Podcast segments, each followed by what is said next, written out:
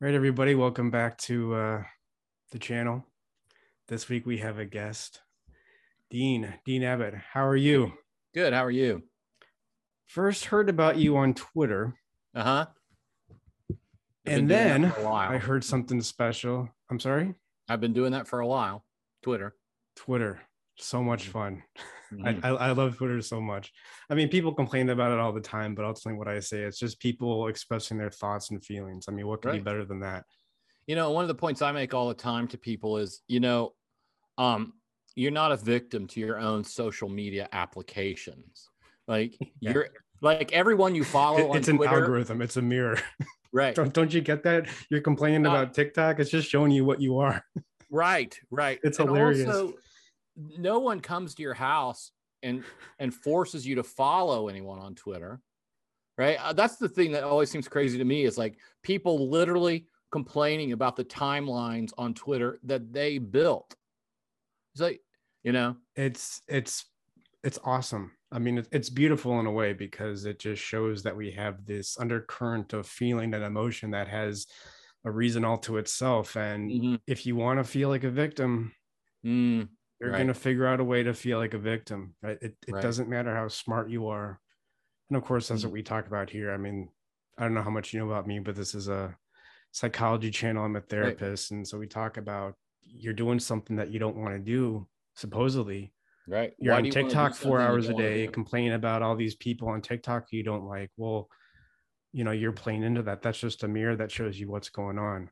Right. And uh, if we want to feel like a victim, you know, I would argue if we have anxiety that we don't know how to manage, you know, you're, you're going to feel like a victim. And in a way, that's the modern predicament is everybody feels like a victim, yet no one is. What I uh, well, the way I phrased it just now was, you know, why do you want to do these things you don't want to do? Right? Like, why do you want to Right. be on TikTok for four hours a day when you don't want to be on TikTok for four hours a day? Right. What does that do for you? Right. How does that serve you? How is that, in fact, an important piece of your life and a story that you tell yourself about who you are? And sorry to all the ma- mindset guys out there. I don't know where you stand on this, but I'm very anti mindset CBT. Sorry to all the mindset guys out there. You know, doing your affirmations isn't going to help. Yeah. I, again, I don't know how um how much you want to get into this kind of thing, but um it's it seems pretty clear to me as soon as you begin to examine any you know like any anything like this any behavior that people complain about that it quickly goes beyond the kind of conscious and cognitive um, realm into like you were saying a moment ago this sort of current of underlying emotion and belief that most people just aren't conscious of Right.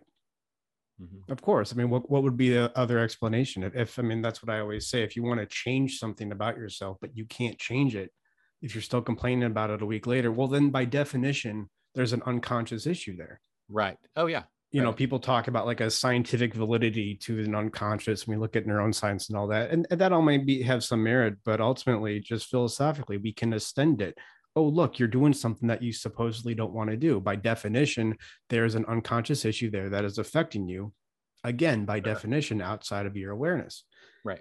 And that's Right. really the point of therapy. And uh, just something to look at about yourself is if you're complaining about Twitter or TikTok or Insta, or, you know, whatever. It's just that's Right, a so- mirror. So if I ask you why do you do that, and you cannot give me any kind of full reason, that's a that's a sign that co- you're not consciously aware of what why you do it. Right. Right. Exactly. And I think that's ultimately the point of therapy is not only give the reason why, but actually go back and explain where that comes from and why you would want to feel that way. Yes, a hundred percent. So, anyways, yeah, we uh, met, uh, saw you on Twitter, and I've been following you for a while. You know, great tweets, insightful. I definitely recommend everybody go follow you. I mean, I'll put your Twitter handle Oh. underneath my uh, video here. Mean, don't count on a huge upswing in followers for me. Not exactly a popular channel here, but you know, uh, I, I Yeah, if if my Twitter following doubles, we'll know why. yeah. Yeah. Yeah, I um well anyways, just uh but I, I'll, I'll put your uh, Twitter handle up there. But um, I don't know. I, I, guess there's a lot of um, overlap there between Twitter and people complaining about it and this book that we want to talk about.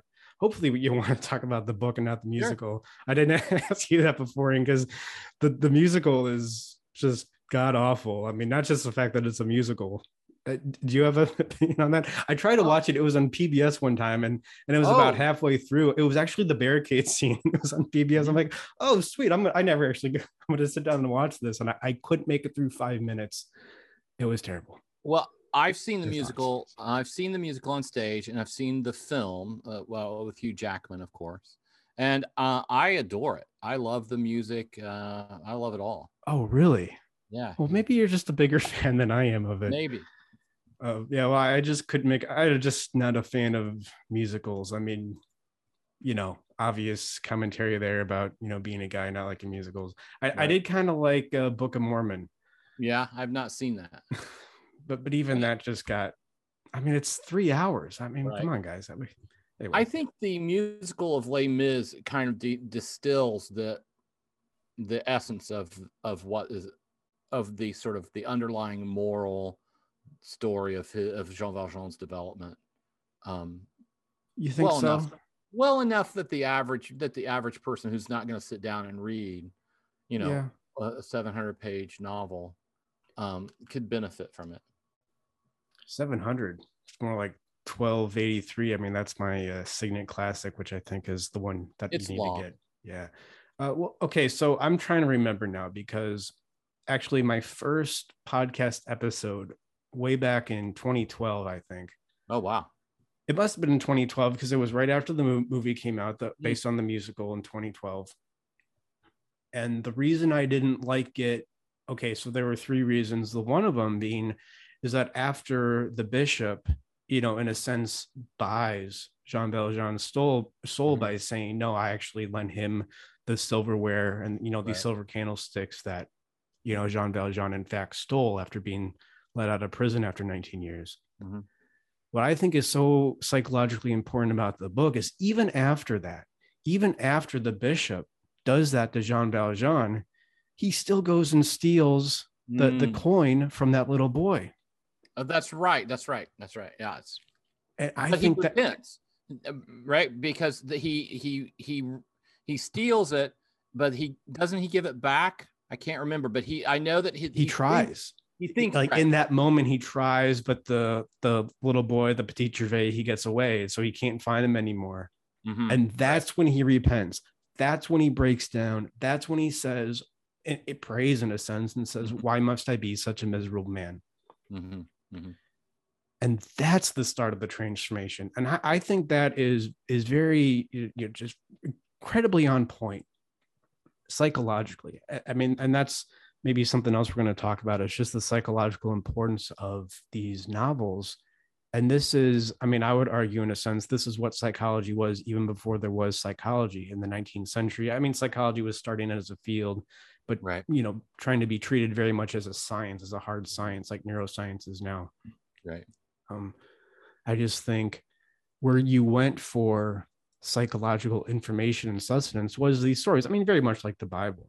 But you know after the invention of the printing press you know we, we could print you know 100 page books and um, you know that was a technology that we didn't really have. So you know we could explicate this side of humanity this psychological side that really couldn't be uh, demonstrated in plays mm-hmm. um, yeah and what else did i you're oh, saying yes. three reasons you didn't like the musical right and and the other reason is that they they treated it as uh, Fantine's low point when she was a prostitute which the novel didn't treat it that way the novel treated Fantine's low point as her the, the loss of her hair and her teeth mm. the loss of her of her beauty and and i guess you know maybe treating it, the, the prostitution as a low point that's more uh you, you know more palpable i guess right mm. um so I, I, guess I can't be too upset about that. And and the other thing, oh yeah, it is very similar to that. The other thing, and this is actually when I stopped watching the movie, the musical, is they made it seem like like her factory job. You know, she Fantine's working in Jean Valjean's factory. Right. Her factory job is what it like couldn't provide for right? She wasn't getting a living wage so to speak. Mhm. it couldn't provide for her properly and that that's why she had to go live on the streets. When in fact when you read the book it's it's it's the woman gossiping about her and she has Cosette you know she has Right, this um right. a child out of wedlock and she gets fired because of that. It, it gets fired she gets fired because of the gossiping woman you know showing this i don't want to get too political but showing this you know uh, dark side of femininity that Right. we don't see portrayed too But I- I readily right that- now I do think that's in the in the film, right? Um, it's there during the whole scene where in the film when Fantine is in the factory. Um, I can't remember the name of the song, but it's very clear that all of the other women are being catty and that they all are kind of um, jealous of her Huh. and that that that what sparks the whole incident which ends with her dismissal is their um their kind of emotional immaturity and cruelty toward her. Okay. Uh, so i do think that's in there. Well i could be wrong about that. Well- by, by that time i was primed to not like it. But either way um like i said i i, I think that the musical is enough to be beneficial to many people yeah um. Yeah, and and so what is the point of the novel? Well, l- let me just ask you. So when did you first read it? How did you get into it? Because this isn't. I, I guess it's a story that a lot of people like, but when you talk about the book, most people, you know, kind of go blank and say, uh, "Have you seen how right how big?" no i um i saw i saw it on stage in 1990 1991 a long long time ago. And um and then i actually listened to the audiobook just several years later and then i saw the and then i saw the film. I don't i probably didn't see the the the, the hugh jackman film until um oh probably 2015 maybe no 2017 or 18 and um i i actually don't think i saw the that film until i was about to use it in an ethics class i was teaching i showed it to a group of students and uh, we had it as a discussion piece oh, um what was the discussion about? well, it was about uh, well, okay. This was like an introductory course in uh, ethics to community college students, none of whom are going to be serious philosophers, right?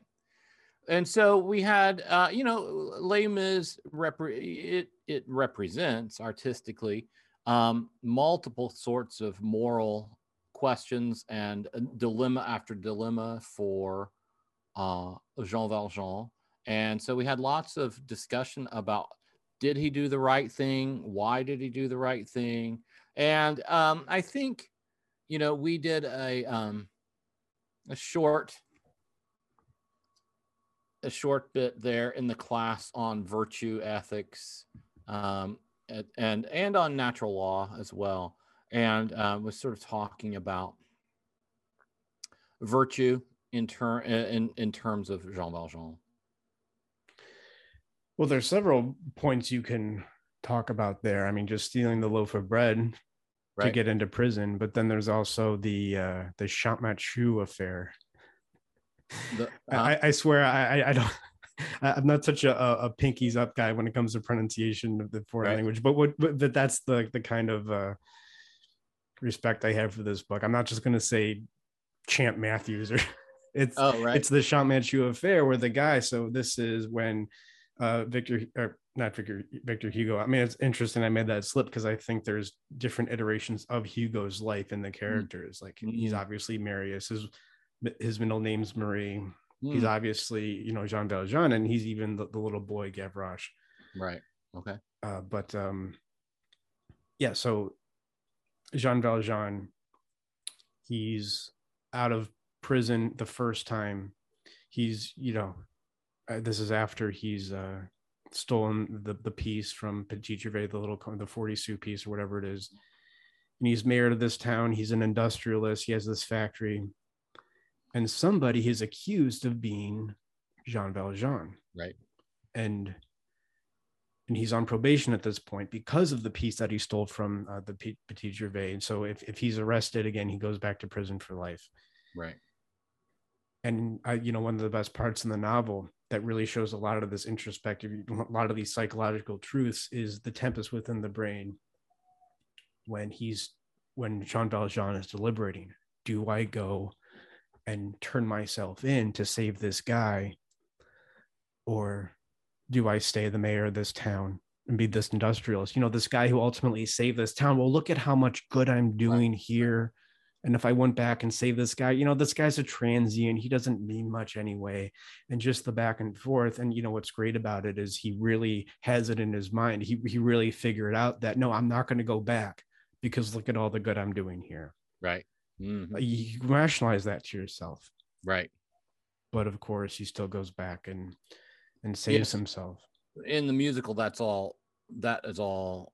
You know, obviously, you you can't be as as deep an examination in the musical, but it's represented no. in his singing the song called "Who Am I," where he does have some of that struggle, and yeah. he actually says this too. He says, I think in the musical, he says, um, "I am the master of hundreds of workers; they all look to me." Uh, what will happen to them if I am not free? Those are the lyrics, and this is basically the same. Right. Right.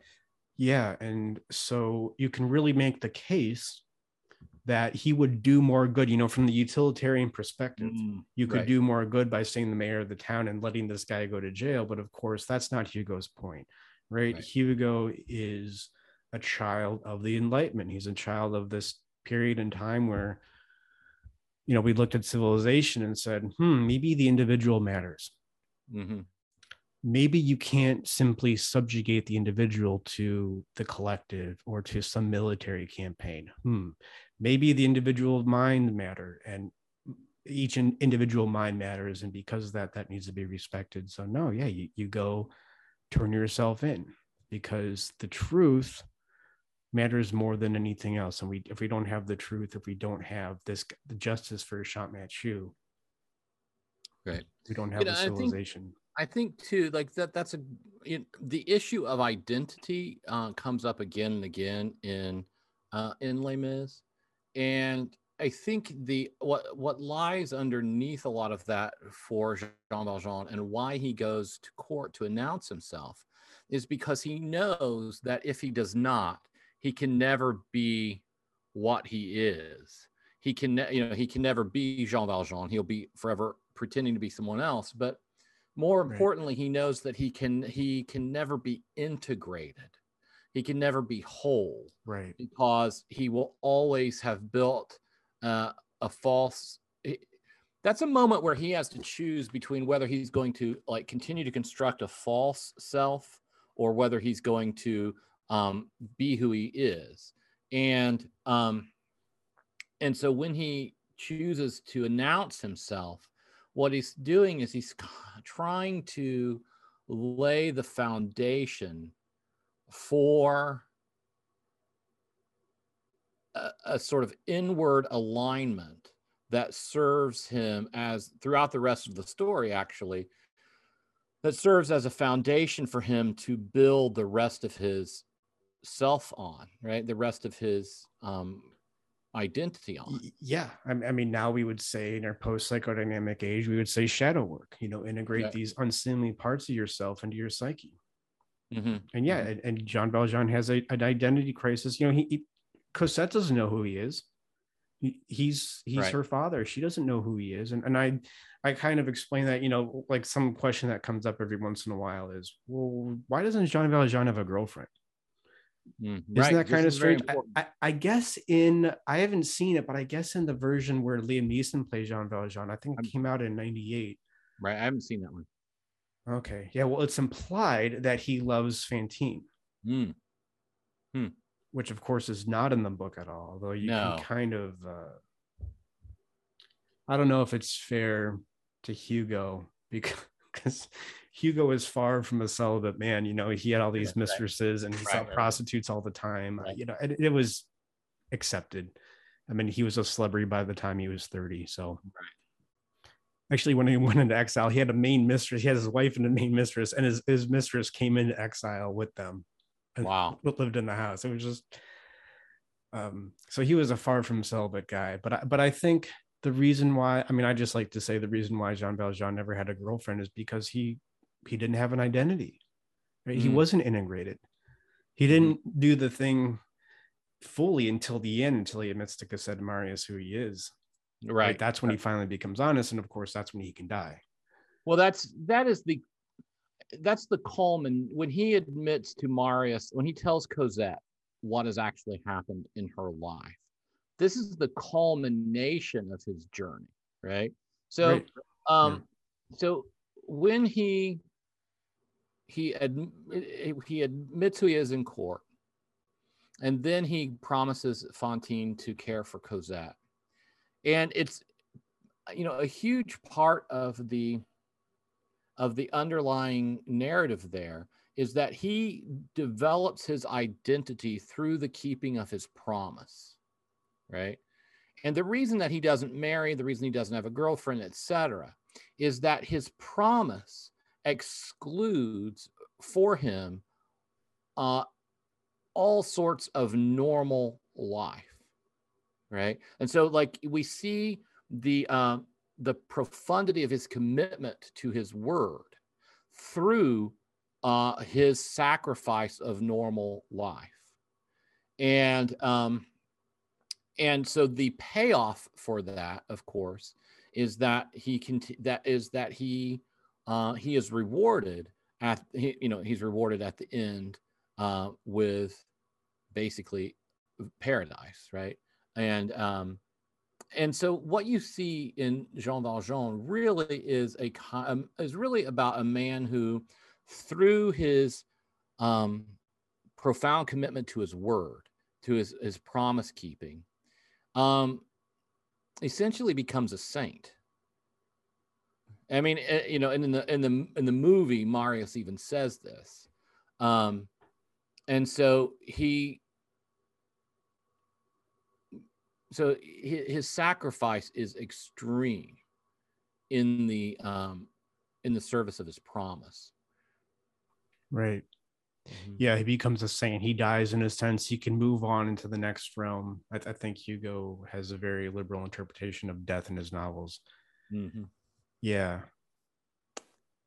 I mean that's one of the things that you know really struck me when i first read the novel in uh in college is I didn't know, you know, you know, obviously I'm in college. I have my own struggles. I'm I'm 20 years out of college. I, I still have plenty of struggles, right? But but just the way that Hugo predicts a guy struggling with the truth, whether to come clean, you know, through the uh, portrayal of, of Marius when he separates from his grandfather, from his royalist grandfather, and joins this band of Republican uh, young men in the ABC. Mm-hmm yeah the struggle that you need to go through to really integrate yourself and to really mature so you can get to the place where Jean Valjean is at the end of truth and uh, you know to be able to go on into the next realm whatever you interpret that to mean I I mean up until that time I really never saw that portrayed in such an intricate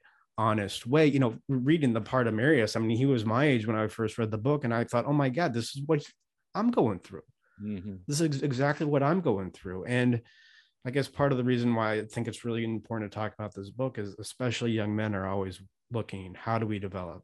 Mm-hmm. How do we become the guy who we know that we deep down can be? And I think right now there is a surfeit of mindset affirmations, mm-hmm. do your gratitude list and all this stuff, which I'm not saying not to do that, but there's this undercurrent there that you need to tap into. And part of it is you may need to be in misery for quite a long time. I mean, like Jean Valjean, you, you right. need to spend 19 years in prison, not unlike, you know, the Count of Monte Cristo and then Dantès, you need to spend a certain amount of time in prison getting right. food thrown at you, you know, the psychological version of that. Mm-hmm. And, you know, to really question who you are and, and what you believe in and right. all those things. So you can get to this place where you can be honest. You know, one of the other things I will say about Les Mis is uh, uh, another of the important themes is the futility of politics to bring about a uh, a truly human world. Right? Of course, yeah. and um, you know, and so this is why everyone at the barricade gets slaughtered.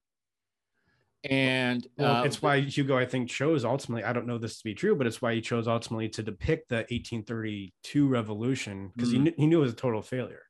I mean, right. eventually it was a success in 19 in 1848, but it was a total failure. Yeah. Right. And so, uh, you know, the the theme is that um, it is Jean Valjean and his pers- his promise keeping, his almost um, almost accidental pursuit of virtue, right? Like I don't think of him as a character who's thinking, what is the virtuous thing to do here? He is only ever thinking about his promise and what is and his love for Cosette. This is and so so let me finish that first point. So the point is the that the point is that only the only hope for uh, any kind of truly human world is one in which uh, human beings keep their promises and through that are shaped into certain sorts of um, maturity and virtue.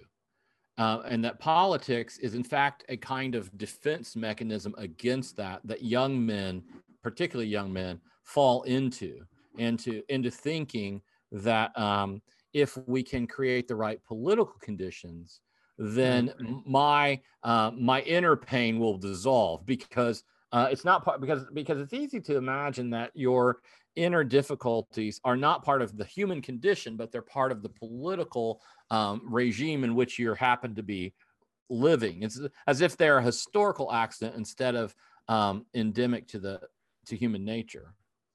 Right. I mean, if we're yeah talking about young men trying to develop, trying to be who they need to be, to be ultimately who they are, I think politics is a huge distraction now, and it's all mm-hmm. about oh, what this one politician did or didn't say, or can you believe this? And right. Yeah, I think the novel in the backdrop of the 1832 revolution just shows. I mean, by the way, what they're going through is way worse than what you're going through now. I mean, not to, you know, play the thing of like the first world problems thing. Um, right. But but it's it's so much bigger than that. And and once you can manage your own issues, you know, once you can go on Twitter and, and look at all the things that are horrible and realize, oh, this is me. Or once you can read a, a novel by uh, somebody who has a, a, dramatic genius, if nothing else, Victor Hugo, and go, oh, wait, why is it that what Marius is going through is exactly what I'm going through? Mm-hmm. Hmm. Why is it all these thoughts that Jean Valjean has when in the Tempest in the Brain chapter when he's deciding whether to go, uh, you know, mm-hmm. to do the right thing and you know justice for Champmanchu. Manchu. Why is it exactly my thoughts? Mm-hmm. And you, your brain starts to work, and then the immediately as you start to think, oh, these issues may be my issues, just unconsciously you're you don't look at politics anymore. Right. I don't think your politics change. I, I think that's pretty, much stable, but you're much less likely to be political. It, yeah, I mean, ultimately, you know, the biggest so-called political movement or the biggest political thing you can do is is you know how it's represented in the novel when Jean Valjean is honest with Cosette and Marius. Mm-hmm. When you can sit down and be honest with the people who you love, i.e., integrate your shadow in a healthy way. That's that's the biggest political revolution of your life. Right. And thinking that it's oh, whether it's the Bourbons or Louis Philippe, this guy is right. still in charge. He's so terrible. That's that's all a distraction. I, I, know it right. feels right. I know it right. feels right. And you can point to things that Louis Philippe has done that are objectively wrong. And you're right about that. But you can still be right about something and completely miss the point. Right, right, right. And I, you know, and I think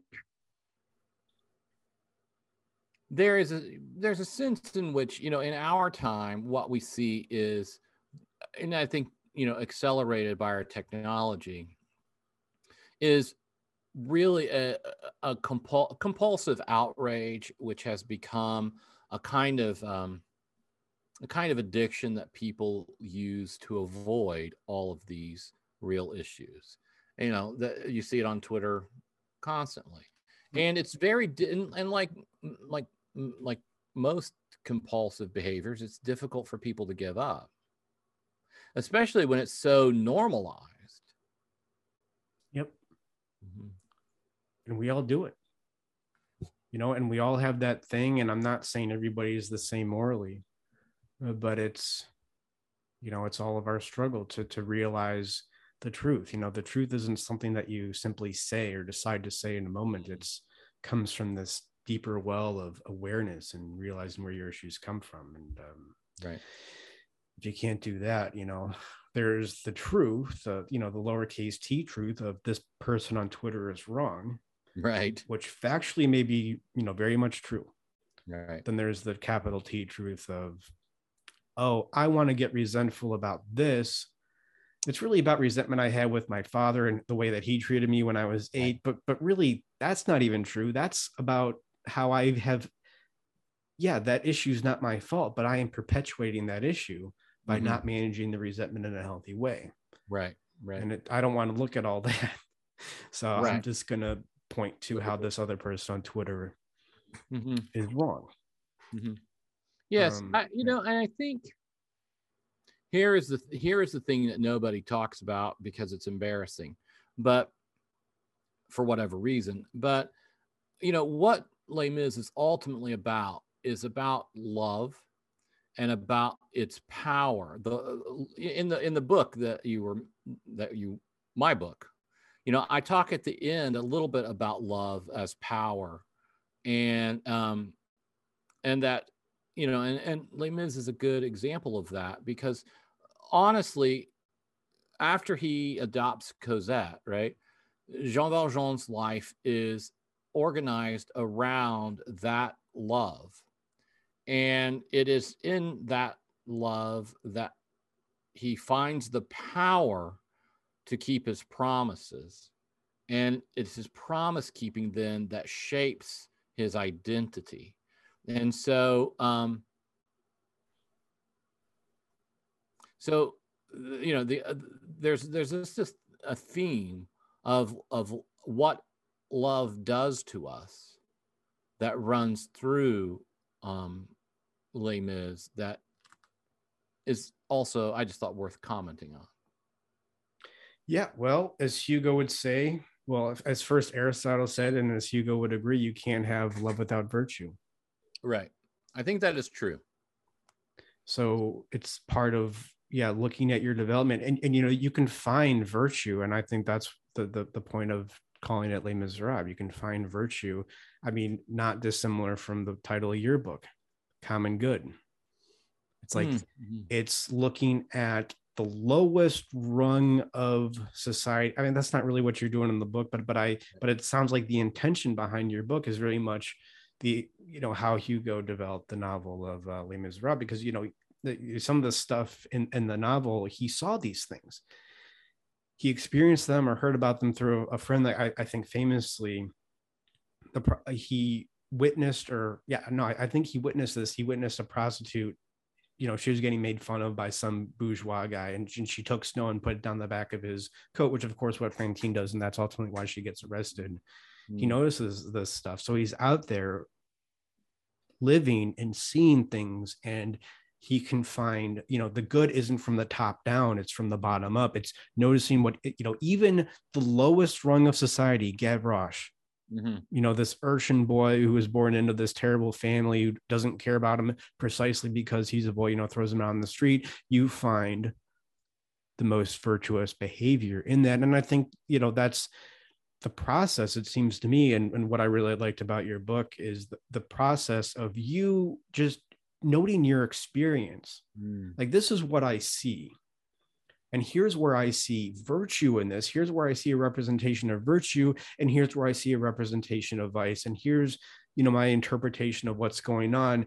You're not in some ivory tower, you know, mm. chair or anything like that. Right. You're you're experiencing things, you're seeing things, and you and you can point to this is why this is virtuous based on my observation. This is why this is vice. Mm-hmm. You know, it, it, it you, you don't have to read some guy named Descartes to to figure this stuff out. Like we are all philosophers in that sense. And i think I, I, mean what i really appreciate about your book more than anything else is the process behind it. And it's, it seems very similar to the process behind um you know les miserables. So well certainly uh certainly Les Mis was a you know has been a big influence on my thinking, but um, I would be I would hesitate to put our my our books in the same qu- category of quality, but um, but yes, and I think you know this is part of the um part of re- related to talking about Les Mis. You know, part of the theme is that while there may not be political equality, there is a kind of moral equality that is accessible to everyone. Um, right. And that, and that's sort of what you're saying. It's like that there is a kind of, um, there is that everyone has like an equal opportunity to behave, not even behave, but to sort of prioritize the good. Right and whether it comes from the bottom rung of society or the top rung it, it's the same thing it, it, right. it doesn't matter right right right yeah and some of the most you know profound virtues acts of virtue you know you know whether this politician who you like signs this bill that you like or doesn't sign a bill depending on what your politics are that mm. is completely immaterial what is material is as you're scrolling through twitter can you at least entertain the idea that you're looking at parts of yourself that you don't want to see that you don't want to admit right. that are you the um, I think part of just part of maturing in this way is being able to begin to uh, sort of understand what is subordinate and what is what is first order. And so i think you know as far as politics goes particularly uh, you know in terms of people reacting on social media etc i think there is a, a kind of upside downness in many people's minds where politics which ought to be subordinate to all of us to our to the question of our own integration maturity character etc is actually elevated uh, above our you know sort of resolution of our personal struggles and so it's not to say that all politics is irrelevant and all politics is a waste of time and all et cetera, et cetera. But that politics, insofar as, as it is the art of living together, um,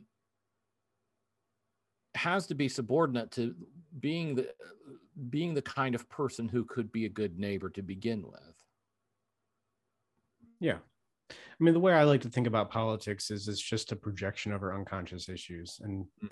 the, the size of the government, you know, the corruption of the government, that's just going to be directly proportional to unresolved so called corruption of the unconscious issues of the citizens. And because because like you said that's why we look at politics you said that 10 minutes ago we look at oh i have this issue that i either can't point to i don't understand or if i do understand it i don't feel like i can resolve and so unconscious like you project out an issue and it happens unconsciously. You don't think oh i'm going to project this issue. It right. happens you put on something else and you really think you're dealing with something out there and that's what we do with politics. Okay i, I have this issue the pol- politicians are going to save it and the the more issues we have the more we put on them and necessarily the more corrupt and unhelpful they're going to be you know? If, right. if anybody was in these positions of power they nobody could do anything different mm-hmm. right? Um it's just the, the nature of the the culture we're in and what we're dealing with but right right.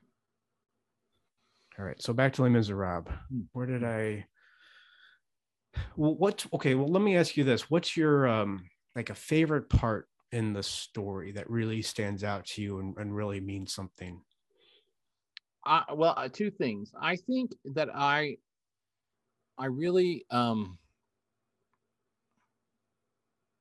I really have returned again and again to thinking about the relationship between Jean Valjean and Javert, right?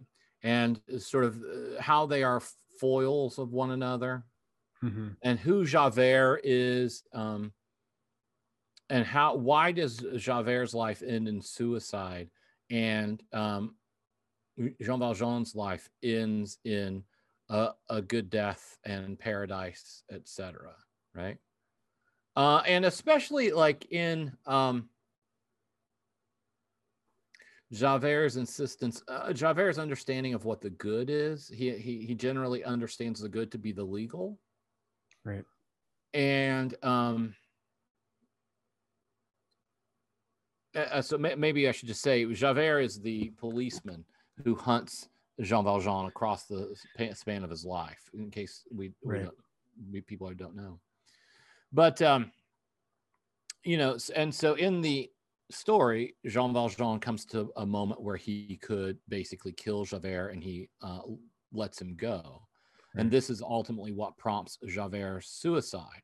And that Javert is a person who has come, well, he, he has built his life around what the law, but that he's also obviously quite full of resentment uh, from, from his own having been born to criminals, uh, et cetera, et cetera. And um, it becomes clear that he is a person who essentially is uh, furious at being itself, right? That he is a person who cannot accept the um, the reality of the world, that the world does not does not function according to the law uh, as he sees it. And so, uh, and, and, he's also a, a person who I think um, despises mercy in a way. And, and so I think sees mercy as a, um, a path for people who deserve punishment to escape it. So he sees mercy as inherently unjust. And so when Jean Valjean has mercy on him by not killing him, he sees that he interprets that act of kindness as uh, another act in the war between the two of them. And uh, and so thinks that by destroying himself, he can um, he, it's a, it's a, he's trying to repudiate um, everything that Jean Valjean is. And I, I think just the way that um, Javert clearly constructs his world and how it then becomes it, it, it falls apart uh, when Jean Valjean extends this kindness to him. I've always found that very telling and um, and fascinating. Yeah. So is that how it's portrayed in the musical that Javert committing suicide is a way to get back at Jean Valjean? Because I always interpreted it as maybe I heard this from somewhere. I mean, I've read a bunch of uh, books on Les Miserables, so I, I can't claim this is my original idea, but Jean Valjean taking, you know, here's a guy who's a criminal. Right. That he's a bad guy. And the fact that he can do something good, like show mercy on Javert, even when Javert is after him, that does not fit into Javert's worldview. Yeah. So in order, like he can't deal with it. It's like this eruption, eruption with an eye of the unconscious he can't deal with it. So he can't live in that world where now all his values, and now he has to look back at his entire life and say, everything I knew was totally wrong. And, and that's right. what happens to a lot of people. If, if they right. have a, you know, if an existential crisis breaks you, it's it's because you were so committed to one way of being that you couldn't survive it. And so you just enter this perpetual state of neurosis and eventually uh, death. And and that's why and also i think he had to kill himself because i mean javert or javert's dead body was is is this implied or am i just making too much of it? Javert's dead body needed to be mistaken for jean valjean. So jean valjean had to be presumed to be dead and javert knew okay i i would be or i don't recall that is that, is that I don't know. Not, but but the, the, the, the substantial point, right? Is, yeah, but but the psychological point matters more anyway. So. Right, and that's and and that's and what you said there is essentially what I was trying to say, right? That he cannot he cannot incorporate the moral complexity of uh, viewing someone he assumed to be bad to do something good for him, and so like part of what he's trying to do is he's trying he, he's struggling to see Jean Valjean's mercy on him with uh, he almost tries to see it as uh, as itself bad. Like um like he like like he he thinks that Jean Valjean's act of mercy was in fact an act of aggression toward him right? Because he can only think of jean valjean as an aggressor. Hmm. Uh, and and so so what so what happens is like you said his worldview crumbles because it's it is so rigid and so um so so built on um, this particular kind of conception of um, of human nature and the law that when um, when Jean Valjean does something that Javert himself would not have done, and which is unpredictable for Javert, it creates a crisis for him that his worldview cannot um, Right.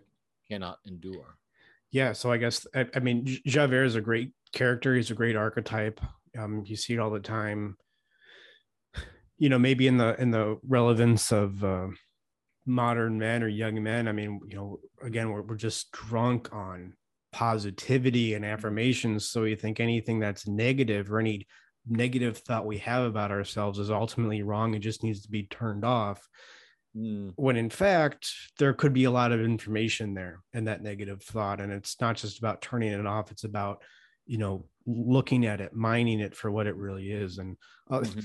also this may be an annoying reference for you but uh, you, you probably don't watch the show but there's a show stranger things and, and there's a great javert type character in that show in the most recent season. And in fact when the i don't know.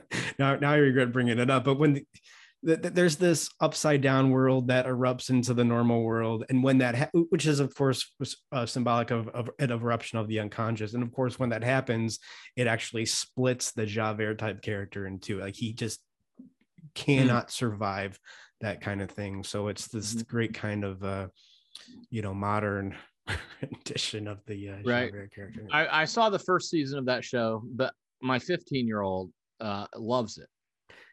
So I hear about it.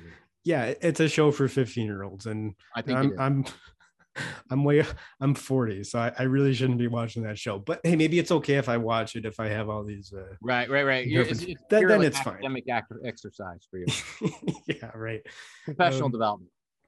But I do think there are some good psycho. I, I mean, I, I think these shows are popular for a reason, and I think Sure. there's some good psychological truths. So if you're gonna watch dumb shows, at least at least Get try to be somewhat intellectual about it.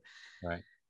So yeah, so one of your favorite parts is the fact that Javert needs to end his life based on what Jean Valjean did. right and you know and it's like um and and and just sort of to think about how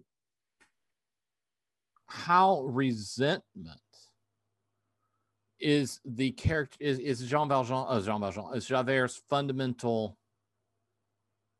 approach to life. His resentment dominates everything for him, and um, you know his resentment of his own sta- status, his his resentment of his own family and birth, his own station, and uh, and his resentment of anyone who um, who in, who commits an infraction against the law and is who gets away with it. He almost seems to have a, a view that if everyone were adequately punished, we could um, basically have a kind of heaven on earth.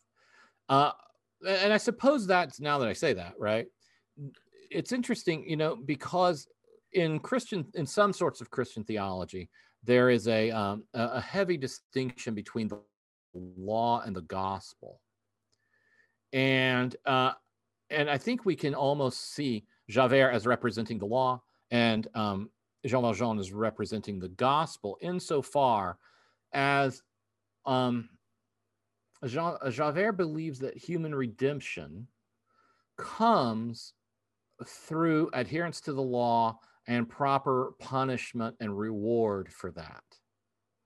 Whereas Jean Valjean is, is an example of, uh, of redemption that comes through love, virtue, and promise keeping, right? And that, um, and he is a person who who finds his redemption even though he is a criminal, right? That he is outside the law, which is where he is operating outside the law, but within this these these this the parameters of love and virtue and promise keeping. So they so that they are um, they're foils in that way, in their fundamental understanding of what the good is. Yeah, well, it sounds like it dovetails back in what we were saying before about is um, you know politics versus morality. Mm. Politics. Do we need to set up society in the correct way and punish people or reward people in the correct way, or do we need to foster this kind of well, I don't even like saying that, or does each individual need to look inwards and foster in themselves an ability to, you know, wrestle with is this good? Is this bad? What do i do? What what's the right mm-hmm. action? What does it mean to connect? I have this thing called resentment. You know mm-hmm. what does it mean about me? Right. Do we look inwards or do we look outwards? Mm-hmm. are, are we going to be more conceptual about what a human is or or, or are we going to be more you know concrete bound and just look right. at your words? You know it sounds very much javert would be in favor of, of a bf skinner Walden Two. Right you know, right, set right, of society right. and like it just the right rewards and punishments but you don't take into account this thing called you know for lack of a better term soul. Mm-hmm. the fact that we have a consciousness that we have free will to some extent. Mm-hmm. like, like i always say like Mark, communism marxism works if humans if you treat humans no differently than you would treat a factory or a coal mine. Right then it all makes sense. But it's just based on this flawed perception of human nature. Mm-hmm. And maybe that's what Javert represents, you know, the 19th century version of that. Mm, mm-hmm. That's probably true. Yeah. Yeah. I guess my favorite part of the novel is somewhat similar in, in a sense. It's, I don't know if this is portrayed in, in the musical, but Jean Valjean standing with Cosette. And this is towards the midpoint of the novel. So they're together. I think Cosette's a teenager. Mm this could be right around or maybe right after they meet uh, Marius or they see him at the Luxembourg at the gardens. And they see a, a train of criminals go by mm. in hmm. their cage and they're being whipped and they're in chains. And it's just this really heavy scene of, of them two witnessing this. And of course, Cosette with her innocent perspective. And then, then there's Jean Valjean, which is, I'm still that.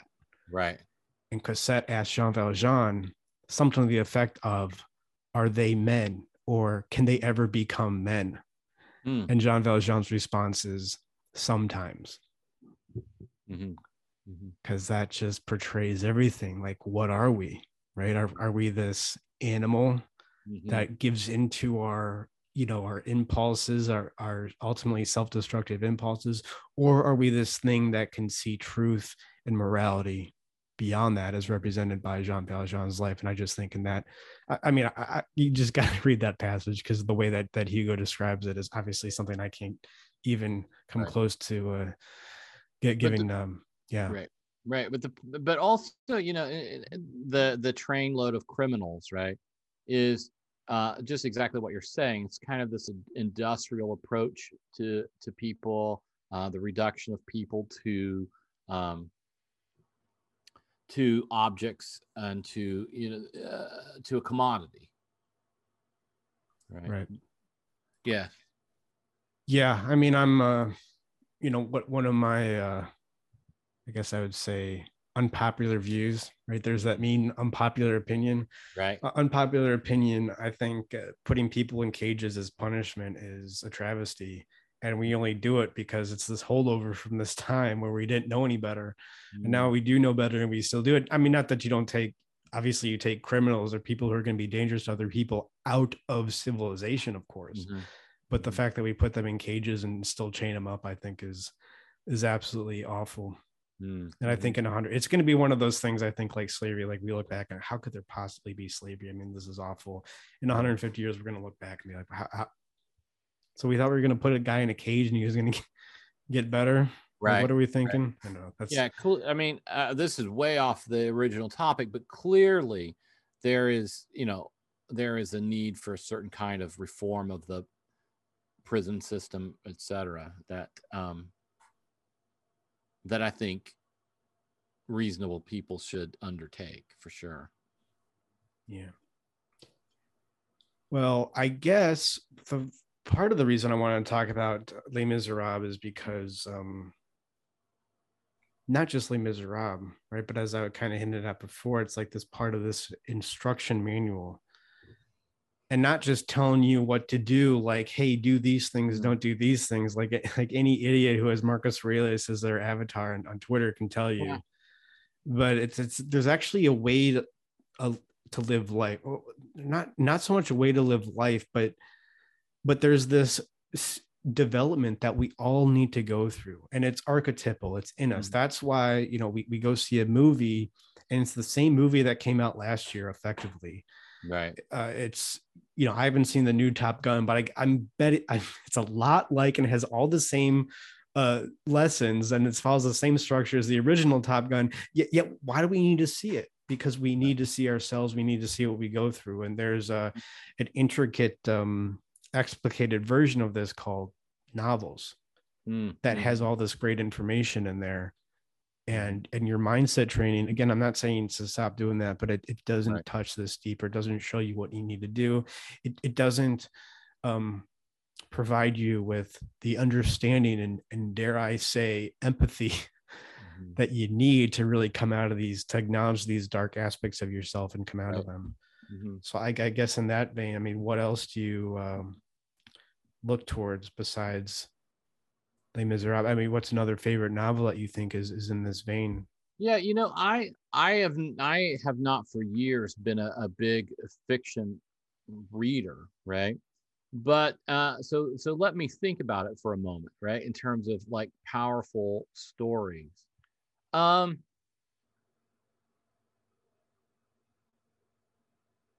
here is uh, let me make a movie recommendation that I think um, probably you've never seen, and most of your listeners have probably never seen.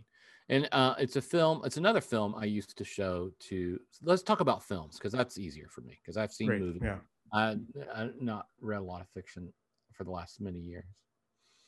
Um, I used to show students uh, an old movie from the early 60s called Lonely Are the Brave. I don't know if you know that film or not.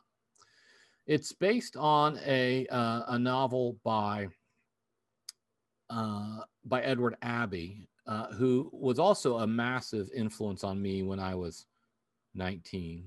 Edward Abbey was the father of what we now call the radical environmental movement. Okay. And um, but the, this novel, uh, this movie is based on his novel uh, that I believe is called Fire on the Mountain. Um, but the movie is called Lonely Are the Brave, and it is about the last cowboy. And it's set in 1962, but you don't know that for the first five minutes of the movie because it's literally a guy dressed as if he's in the old west, riding his horse through the desert. Well, I'm sorry, you said 1952. 1962. 1962. Okay. I believe it's 1962. Okay. And um, and it's about sort of the the struggle of the individual against the increasingly industrialized and conformed consumer culture. And uh, it is a tragedy. All right. So uh, I don't know if this is a big spoiler, but industrial consumer culture wins in the end. No way. and um, which I think is interesting for Abbey because, you know, he he hated industrial consumer culture as much as anybody could. And uh, but uh, but that that film I think is good insofar as it represents um, the sort of historic, uh, heroic struggle of the individual, even if, um, even if, even in circumstances where he doesn't, like Jean Valjean, end up winning, right? Uh, that there is that there is there continues to be value in um, sort of maintaining one's integrity even in situations where what is arrayed to, against you is overwhelming. And you and you have to ask your you know and the question is presenting to you is um what what is the value of being an integrated person even when your your culture is pressuring you to do otherwise i think lonely are the brave is a very um very profound movie that um touches on some of these important issues yeah we don't have all the vices we had in the 19th century. We have different vices now mm. because now we live in this yeah post-industrial age where you can have anything mm. at the the click of a button. I mean, I right. You know, I was thinking, yeah, this... and it's and it's like like that. This is the modern struggle, and you know, thinking... it's like anything. Like I don't want to resist that because you know, in in a way, it's you know it's uh, kind of gross that we have a Wendy's on every corner, but also it's good because 200 years ago people were starving to death. Right. But it's like, how do we take this thing and integrate it in a healthy way? And yeah, I think it just comes back to are you integrated? Right. Here's and if you're not, then you're you're just gonna take your vices out on on food. Right now we have obesity as an issue, of course. Right. But um, yeah. Speaking of vices, um, I just was noticing this yesterday, day before. You know, I remember when I was a kid in the 1970s and even into the 80s, there was a lot of talk in our culture about alcoholism. Okay. There would, there, you know, there were TV movies about the dangers of alcoholism. There were talk shows about alcoholism and um, all of that.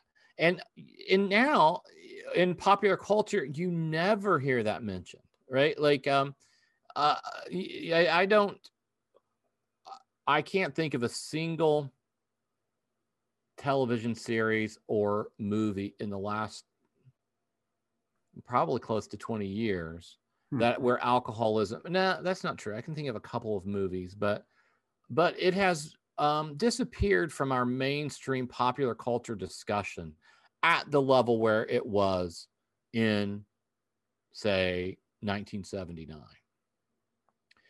and I just thought, I just think that is interesting because it's almost like um, we, our culture has spun out so much that uh, just being an alcoholic now is considered um, a lighter problem to manage. I, I suppose that uh, what I'm saying is that you know you do go through these historic eras where mm, where concerns about different vices come in waves, right? They they are um, they ebb and flow. The concern about them in culture. Yeah, I don't think we're consuming any less alcohol than we did in the 1970s. I, I actually don't know. Maybe we are. Right. Right. Yes, but, I, I don't know either, but I but my impression, I think I have heard that in fact culturally we are consuming less, but but one way or another, I just made the anecdotal observation that you used to, you know, 50 years ago, 45 years ago, hear a lot more about it, about the problems of alcoholism in public discussion. Yeah. Mm-hmm. Or maybe it's just become like the fat acceptance thing. Like once enough people are alcoholics, then it's just, yeah, that's just our right. culture. And once enough right. people are obese, it's like, no, this is just who we are. And right. we're going to put them on the cover of, you know, you know, swimsuit magazines or whatever. Um, but that is time. I know you got to get going. I got to get going. So thanks for being part of this discussion, Dean. oh, thank you. Thanks for entertaining my obsession. Speaking of obsession with uh, Les Miserables, this is my actual my my Les Miserables T-shirt. Oh yeah, it just has text from the book. From the book. Oh, fantastic! I want on, one on the shirt. Which, if you didn't didn't know, I like Les Miserables. If you didn't, now yeah. you do. Right. Yeah. This, this this indicates my love for Les Miserables. It also indicates the fact that um, really need a girlfriend. I think is, is well, that that's another indication. Right, right, right. Um, but anyways, okay. So Twitter account. Oh, yeah. I'm, I'm going to put that on the description. Anything else? I'm going to put a link to your book. Okay, great. Yeah, at Dean Abbott, my books, both of my books are available on Amazon. Just search my name; they'll come up. Okay. Well, All hey, right. Dean, thanks again yeah. for doing this. I appreciate it. No problem. Thank you. Let's do it again sometime.